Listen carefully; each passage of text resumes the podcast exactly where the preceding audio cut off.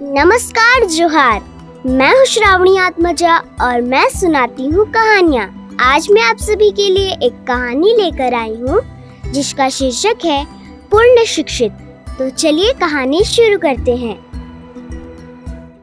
एक बार जंगल में एक भेड़िए से एक सियार की भेंट हुई।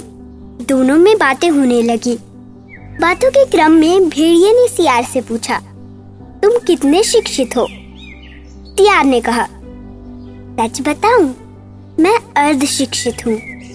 इस पर भेड़िए ने कहा हम्म तब मैं तुमसे दुगना शिक्षित हूँ। उसी समय वहाँ पर झाड़ियों के पीछे से एक खूंखार बाघ निकला। बाघ को देखकर सियार ने धीरे से भेड़िए से कहा, महाशय, आप ही बताइए, इस बाघ से कैसे बचा जाए? लेकिन बाघ को देखते ही भेड़िए की गिग्गी बंद गई। वो इतना डर गया कि उसके मुख से आवाज़ न निकल सकी। बाघ गुर्राया। तुम दोनों कहीं जा रहे हो क्या? इतना कहकर वो उछलने की स्थिति में खड़ा हो गया। सियार ने थोड़ा साहस दिखाया और थोड़ी सूझ से काम लिया। उसने अपनी बुद्धि का प्रयोग करते हुए कहा महाराज महाराज हम लोग एक समस्या का समाधान करने के लिए आप ही के पास आ रहे थे। थोड़ा रुककर बाघ ने पूछा समस्या? कैसी समस्या? महाराज हम दोनों के बीच एक विवाद उठ खड़ा हुआ है जिसे अपनी श्रेष्ठ बुद्धि से आप ही सुलझा सकते हैं महाराज। सियार ने बहुत विनित होकर कहा। सियार की बात सुनकर बाघ प्रसन्न हुआ। वो आराम की मुद्रा में बैठते हुए बोला बोलो। किस बात पर विवाद है। सियार बोला। श्रीमान मैंने दो मुर्गे पकड़े हैं।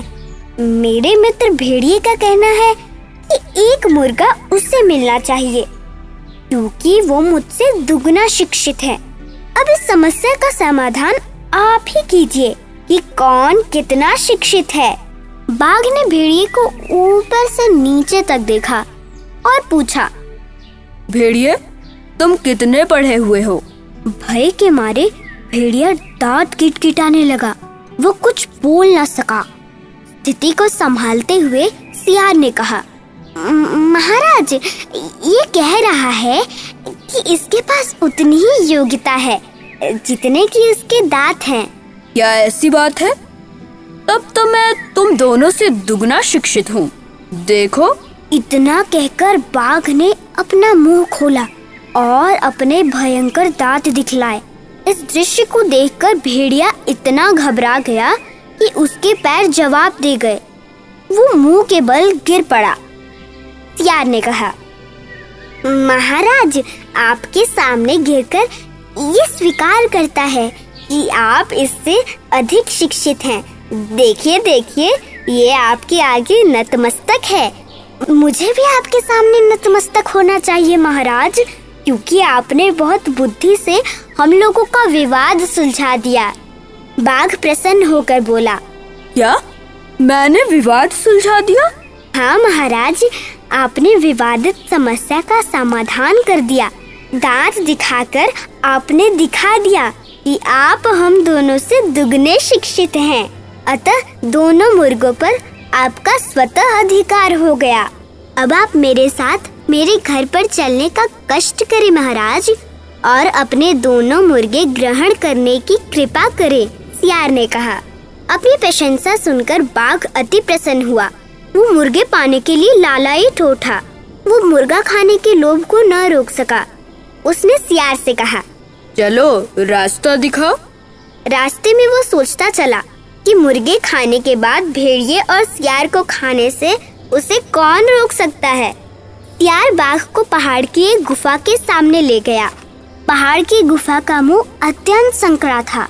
उसे दिखाकर सियार बोला, महाराज, हम लोग यहीं रहते हैं। मेरा मित्र भेड़िया गुफा से जाएगा और शीघ्र ही मुर्गे को लेकर बाहर आ जाएगा। गुफा का मुँह बहुत ही छोटा था। उसमें भेड़िए का घुसना अत्यंत कठिन था। किंतु प्राण रक्षा के लिए वो इतना कातर था कि किसी प्रकार रगड़ा खाते हुए वो गुफा में घुस गया। गुफा के अंदर जाकर भेड़िए ने संतोष की सांस ली। जब बहुत देर बाद भी भेड़िया न आया तब बाघ गुर्राया। भेड़िए को आने में इतनी देर की हो रही है? देखता हूँ महाराज देर की हो रही है। इतना कहता हुआ सियार भी तेज़ी से गुफा में घुस गया। बहुत देर तक बाघ गुफा के बाहर खड़ा रहा।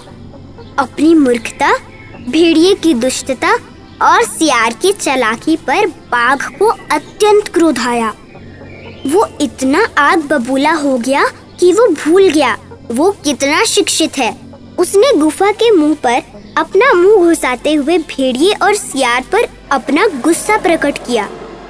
बाहर आओ। अभी मैं तुम दोनों की हड्डी पसली एक करता हूँ। जब बाघ चला गया तब भेड़िए और सियार गुफा से बाहर निकले। बाघ को न देखकर भेड़िए की आवाज़ निकली। उसने सियार की प्रशंसा करते हुए कहा, भाई, तुम अर्ध शिक्षित नहीं हो सकते। तुम्हारे पास तेज बुद्धि है। वास्तव में तुम पूर्ण शिक्षित हो। अर्ध शिक्षित तो मैं हूँ, सियार ने कहा। नहीं महाशय, न तो मैं पूर्ण शिक्षित हूँ। न आप अर्ध शिक्षित हैं। सही बात तो ये है कि प्राण रक्षा के लिए शिक्षा की नहीं, बुद्धि की ज़रूरत पड़ती है। अगर आपको ये कहानी अच्छी लगे तो हमारे पॉडकास्ट को लाइक, सब्सक्राइब और शेयर करें। और अगली कहानी के लिए सुनते रहिए सुनो कहानी पॉडकास्ट श्रावणी के साथ। धन्यवाद।